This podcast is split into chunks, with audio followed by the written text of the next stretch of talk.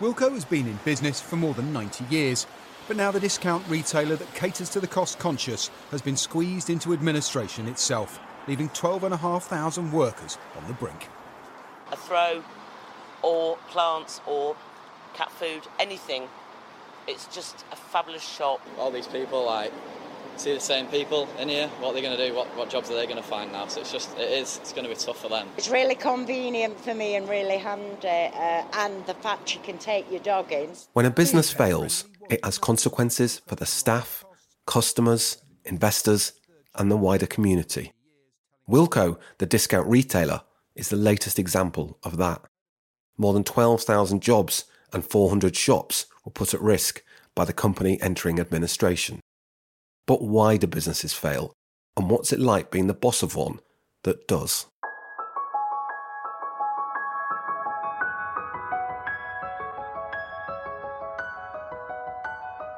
I'm Graham Ruddick, and you're listening to Business Studies, a podcast that takes a second look at business stories from the past and asks Did they really happen the way we think they did? And what can we learn from them today?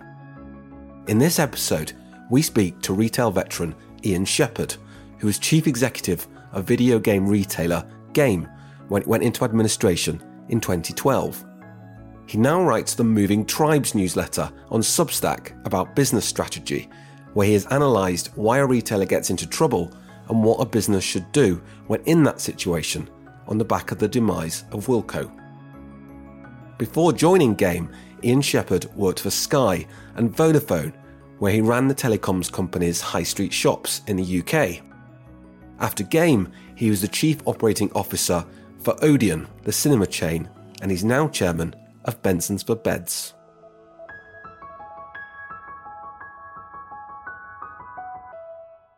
Think the starting point is that the experience of the end of a business or a very painful transition, as is often the case for a business when it goes through something like administration, is a horrible one. And it's not just a horrible one for people sat around the board table. It's a horrible one for colleagues in every part of the business, out in stores and in, in, in, the operations of the business as well.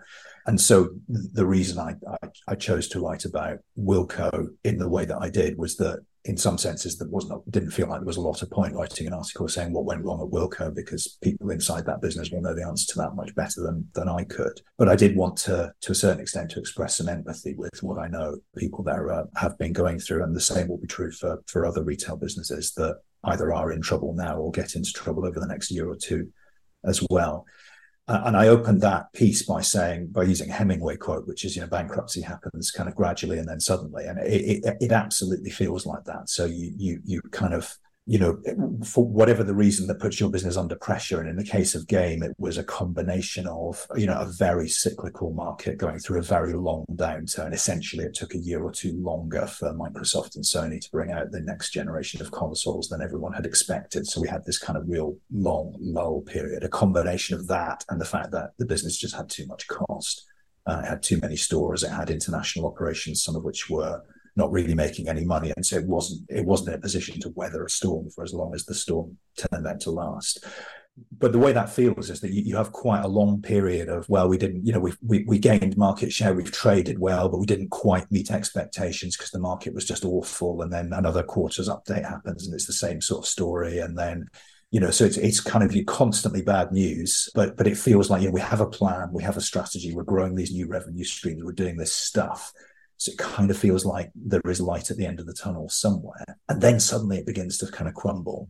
You know, a business, uh, I used the phrase, well, I have to be careful about using this phrase, but I used the phrase once that business is a confidence trick. But what I mean by that is it all works fine as long as everybody's confident in its future. The suppliers, the the lenders, the the the you know everybody involved in the infrastructure of the business. It's one of those things that if you all think it's going to be fine, then it probably will be. But the moment somebody loses confidence in the business and either a supplier stops supplying or a lender starts to get obstreperous about whether or not their loan's going to get repaid, then things unravel very quickly. And, and you end up in this kind of month or two of you know the, the leadership team locked in meetings trying to re-engineer things or trying to persuade people to have confidence again and at the same time, everybody else in the business kind of looking on, knowing that something's going wrong, not really knowing necessarily that much about what it is, um, and but being really worried for their for their jobs and for the and for the, and for their futures. So that I think what I take from the experience was first of all that sort of gradual and then sudden piece.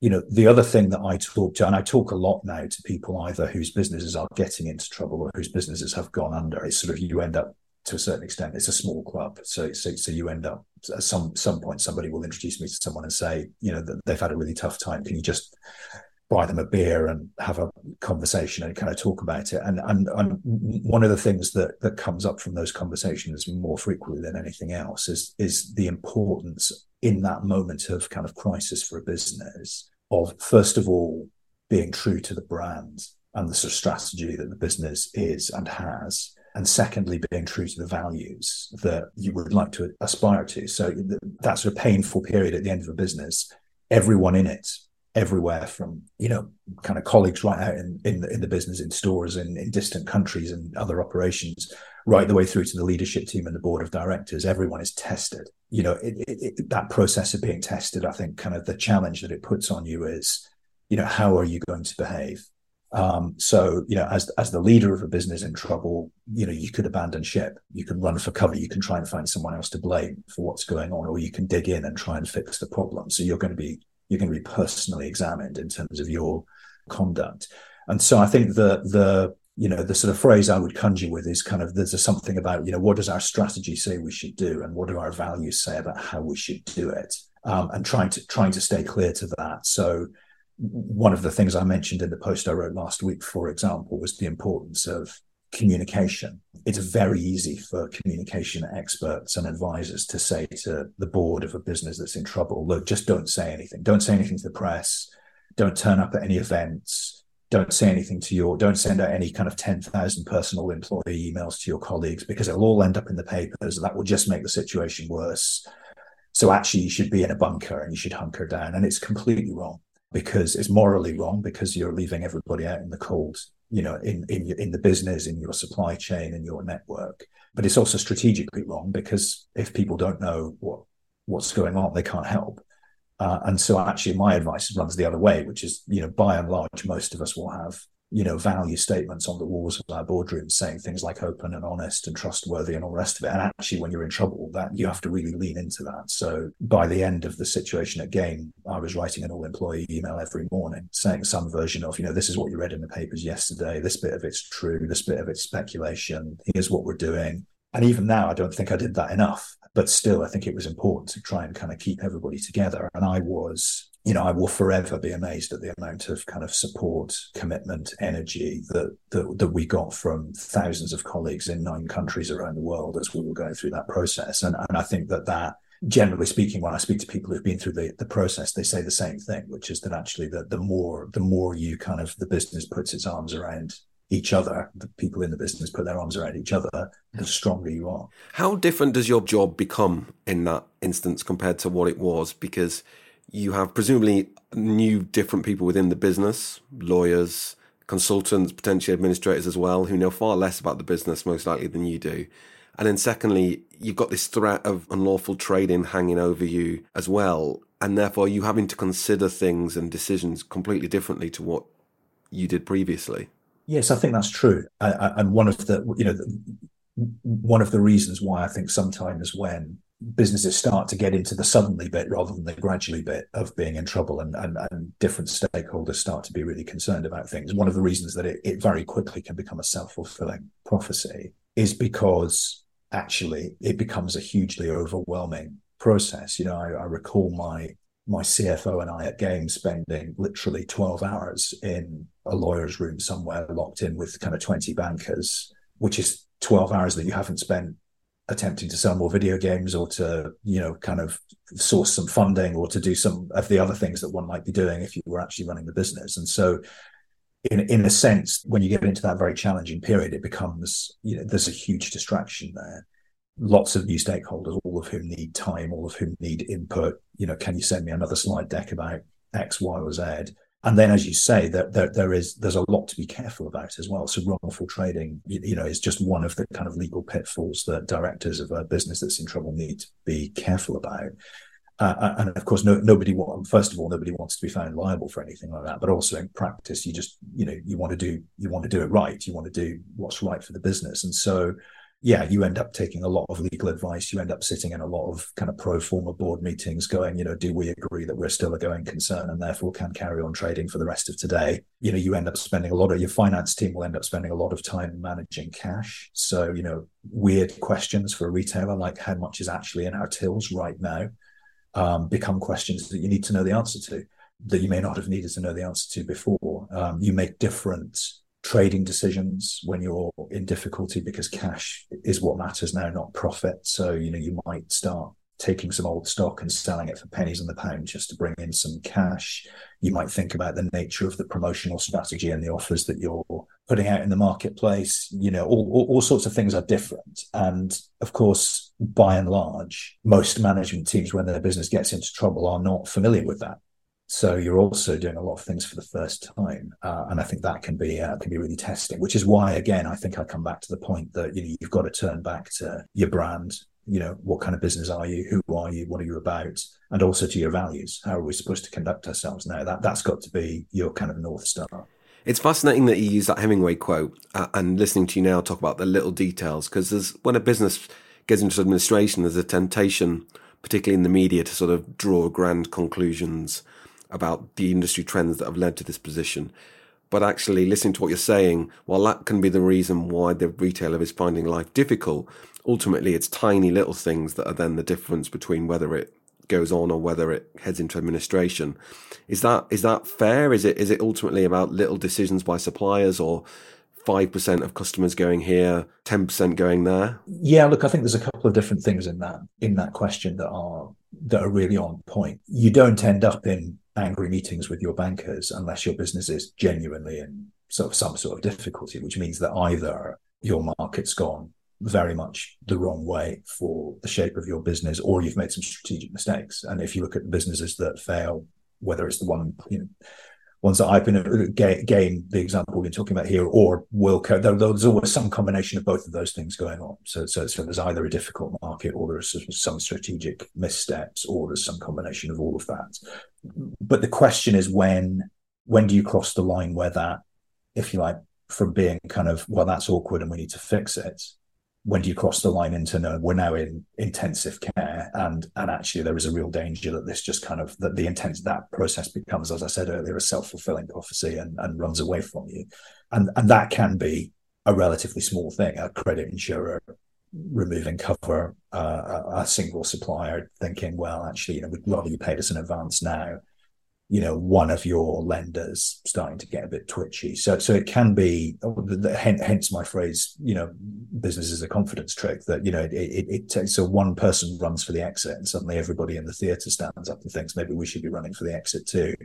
And it can become a really kind of difficult a really difficult thing to um, to manage. I mean in terms of the I suppose the industry, you know, what what are the things that might have led you to be in that situation in the first place? If you put to one side you know you got your strategy wrong which is which is always possible you know the industry piece is is you know yes i think you, you, when you touched on you know a small percentage of your customers choosing to do something different i think that's a really important point because i see a lot of kind of external analysis of of what happens in retail and hospitality that sort of seems to almost imply that you know well, people are still buying that product, right? So I don't understand why you've gone into administration. And I think what what what people often fail to understand is is this concept of operational gearing. I've written a bit about it in in Moving Tribes over the over the period that when quite a lot of your cost is fixed, you know, you're paying rent on the stores, you're you've got utility bills to keep the lights on, then it doesn't take 100% of your customers to leave you before you end up in big trouble. It takes a much smaller percentage to leave you because basically you just have to get down to a point where you can't cover those fixed costs anymore.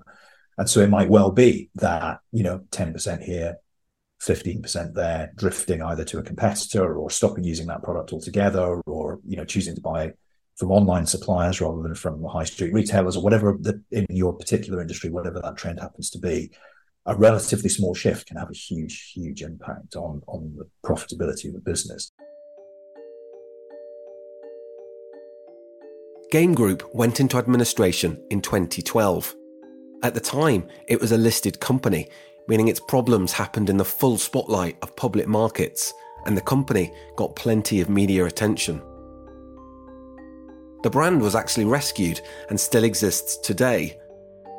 It's owned by Mike Ashley's Frasers Group, but has far fewer shops than it used to. Before the administration, Game had about 700 shops. Today, it's less than 250. Ian Shepherd joined Game in 2010, so looking back, does he think the company could have avoided administration, and what would he have done differently? The game group plc administration that we're talking about the game still exists but but the, the game group plc administration that we're talking about was 11 years ago. So you know there's a lot of a lot of water under the bridge since then. And i, I i've not really spent a great deal of time trying to kind of relitigate you know what happened in that period of time. Self-evidently if if if the next generation of games consoles that we were waiting for at that point in time had come out in a year earlier then that would have made an enormous difference I think if, I mean, we were a PLC in a world really before some of the solvent restructuring techniques that people use now existed. So, for example, you know, retailers now, you know, quite often lean on what's called a CVA to effectively renegotiate terms with their landlords and shed some stores. Again, we had far too many stores, but that wasn't really a tool that we had available to us. So we were shrinking the estate one by one as leases came to an end rather than losing 200 or 300 out of our 700 stores, which is probably what you would do now in the circumstances. So, you know, the world is very different now than it was then. But in the end, you know, you don't get a time machine on these things. And so I, I haven't spent a great deal of time kind of trying to think that logic through. You've touched on this a little bit in your pieces, but how difficult is that personally for you as a CEO, that moment, but also the team more broadly?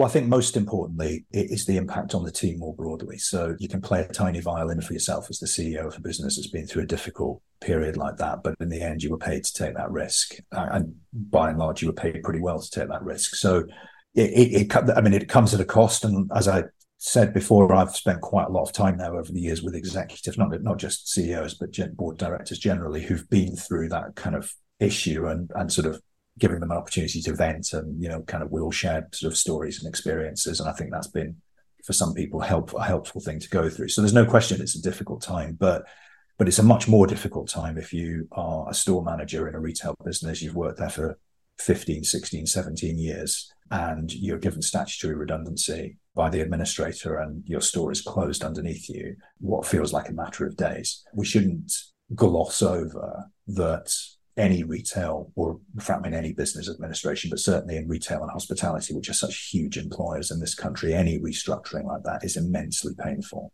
And I think that I've run into occasionally sort of the sort of glib economist argument, which is that business failure is good because businesses fail and new businesses will spring up to replace them and, and all the rest of it. And of course, at some level, that's true. Uh, but it's also a pretty soulless way of looking at the world. And I think that, you know, the, the experience of having been through it myself means that, you know, when I look at things like the Wilko story that's happening at the moment, I'm just kind of you know what I really grieve for is the impact on on. I mean, that's twelve thousand people. I think that uh, I'm going to offer a hostage to fortune. I think quite a lot of the Wilko business will continue to exist once some sort of transaction has happened with the administrator. But no, there's no question that for many people in that business, it's going to be the end of their tenure, and, and and that's just that's just awful. What what do you know now that you wish you'd known then? I think that a, a crude way that I would summarize that is that a lot of business executives and particularly a lot of kind of commercial people who've grown up in marketing or sales or you know the commercial end of the business or indeed the operational part of the business in sort of supply chain and elsewhere you, you can get quite senior in businesses without really having to think that much about cash. So so you tell and, and the crude way i always put that is that is that you know as executives and i would have characterized myself like this on my way into game you're a creature of the p&l you know you're thinking about how much have we sold and what margin did we sell it at and you're not a creature of the balance sheet. And the balance sheet is in the end is the thing that will kind of you know make or break you which is you know how much cash do we have? Who do we owe money to? Can we repay that debt? You know how's all that flowing through in the in, in, in the business? And so before I went to run game, my job at uh, Vodafone was running a three billion pound P&L. But if I fell short on my targets, I got shouted at by the finance department. We were in no way going to go bankrupt because that three billion pound P&L was a tiny, tiny part of a seventy billion pound public company, and so the, that the, the balance sheet thing just wasn't a factor that that we thought about a lot. When you're in a, a standalone business as opposed to a subsidiary, so you're in a business like Game or a business like Odeon or a business like Wilko, you know, cash matters a lot, uh, and so the disciplines of thinking about you know what are the risks? What are the opportunities? What, what strategy are we following? It's a different discipline. And so uh, yeah yeah i certainly approach business with a different set of skills now than i did then. The problems facing wilko have again demonstrated how tough it is for high street retailers. Not only is there a cost of living crisis in the uk which has squeezed consumer spending but more and more spending is also going online a trend which has transformed the retail industry. Even brands like John Lewis have struggled. In fact, department stores across the UK have closed, and high streets have been left with empty shops that they're struggling to fill. So, what does a retailer need to do today to not just survive, but thrive? I think the the key thing for any retailer now is if you're a retail business, when I ask you, why should I buy that product from you? You need a really good answer. Now, that sounds banal because surely that's always been true. But actually, if you think about the, you know, hundreds of years of retail history, for a long part of that time, the role of a retailer has essentially been distributive. In other words, you know, I open a shop in your town selling you know, the example I always end up using is white goods. So I'm selling fridges and freezers in your town. There's probably only one or two other retailers in your town selling fridges and freezers. You come along, you look at the fridge, you know, you, you try and figure out the one that's going to fit into your kitchen. You write a few things down on a piece of paper, but in the end, you're going to buy one of those fridges either from me or from somebody just further up the street because what else are you going to do? That that's that's kind of how it worked weirdly enough, I think a lot of the disciplines that have grown up in retail over the very long period of time have been about range management. They've been about distribution. They've been about getting product in the right place. They've been about the store estate, you know, the right stores in the right place, dressed in the right way to attract you in in order to buy those products. The problem is now I have the specification of every fridge ever made and the price points for those fridges from every retailer in the world available to me in my pocket. Uh, and so that that just can't help but change what it means to be a retailer. And it means that essentially, rather than your economic value add being essentially about being there, about distribution, it has to be about something else. And I think that the, you know, the good news is I, have talked a lot to different retail businesses about this. The good news is there are loads of good answers to the question, why should I buy from you? You know, it might be your expertise and your knowledge, you know, the bike shop that that can talk you through the different technologies and sets the bike up for you and tells you what other bits and bobs you need with it. You know, that's a great service that people want to experience. It might be you know about exclusive products you know that you, you you make your own for example products or that you source things that nobody else has got or limited editions of things or you know particular colorways or particular fabrics. It might be about design. It might be about customer experience but there has to be a reason why i want to choose to buy from you. And so i think that that is weirdly enough for what sounds like such an obvious consumer marketing question, the thing I spend most time with most retailers really exploring. Because typically what will happen is, especially, I mean, I, most of my time I spend with specialist retailers. I'm not really a kind of supermarket expert, but with specialist retailers, when I say that, why should I buy from you? Their answer is almost always, well, it's our expertise and the depth of our product range. And you go, well, is it? Um, you know, let's go and stand in your store and look and see, you know, how much information on these products is there, how well trained are your colleagues in store about the stuff that's out there, you know, and actually, you know, I, I, I mean, here's a game example because game would have been the set would have said, well, we sell games, video games because we're gamers, and when I first joined that business, I, I, I had to say to them, as a gamer, I stand in the store, I look at the game on the shelf, and then I find myself googling it to find out whether it's any good or not you know you're the specialist you're the expert and yet i'm having to go on to you know amazon or you know google or, or whatever in order to find out whether this game's any good or not. So how does that work? So so i think that you know oftentimes people think they know the answer of you know why why somebody should buy from them but the, the task of making it true you know really standing out in that way uh, i think is a really really demanding one. And it's one of the reasons why the importance of kind of the engagement and the attitude and the knowledge of your colleagues around the business, not just in store, but in every part of the business. That's that's a hugely, hugely important differentiator. So by and large, you know, if you walk into a store, it's really obvious why you would buy from them. They've got really interesting, unusual product, or their expertise is really obvious, and their colleagues are engaged, you know, smile at you when you walk into the store, say hello. That's probably a retailer that's doing pretty well.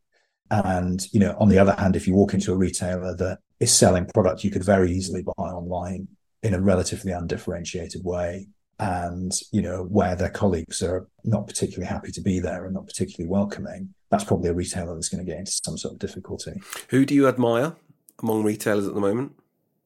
I think in a couple of different ways. I admire retailers who are doing the kind of omni-channel kind of customer engagement piece really, really well. And they are character the people who've got there earliest, I think, are characteristically the retailers that were once catalog sales businesses. So Next, there's a reason why Next is the most successful retailer on the high street is because they've got that whole multi-channel piece deeply in their DNA because they came from being a being a catalog business. So it's it, it's that question of how many customers do you have, how much do they spend every month, and how long will they stay is a kind of makes more sense, I think, intuitively to the to that team than it does maybe to other retailers. So I admire that. But but but what I always end up going back to are are retailers who have a back to this why should I buy from you have a deeply connected kind of intimate relationship with their customers. So, you know, Lush, Games Workshop, or, you know, Warhammer as it is now, you know, Hotel Chocolat, you know, the, these are businesses. It's really obvious what they're for. It's really obvious why you should buy from them. It's really obvious that the people who work in those stores love the product and love the customer. They have passionate tribes of customers. A reason I call my blog Moving Tribes. They have real passionate tribes of customers that, you know, absolutely are on their team. And I think that's incredible when you find it. And we're all, any of us in retail, that's, you know, we're, we're, we're trying to be that. You've been listening to Business Studies with me, Graham Ruddick. Our producer is Anushka Tate. If you want to read bonus content from this episode and get business news and analysis throughout the week, then you can sign up to our newsletter, Off to Lunch. You will get newsletters straight into your inbox and get alerts when new episodes of Business Studies go live. You can sign up at offtolunch.substack.com.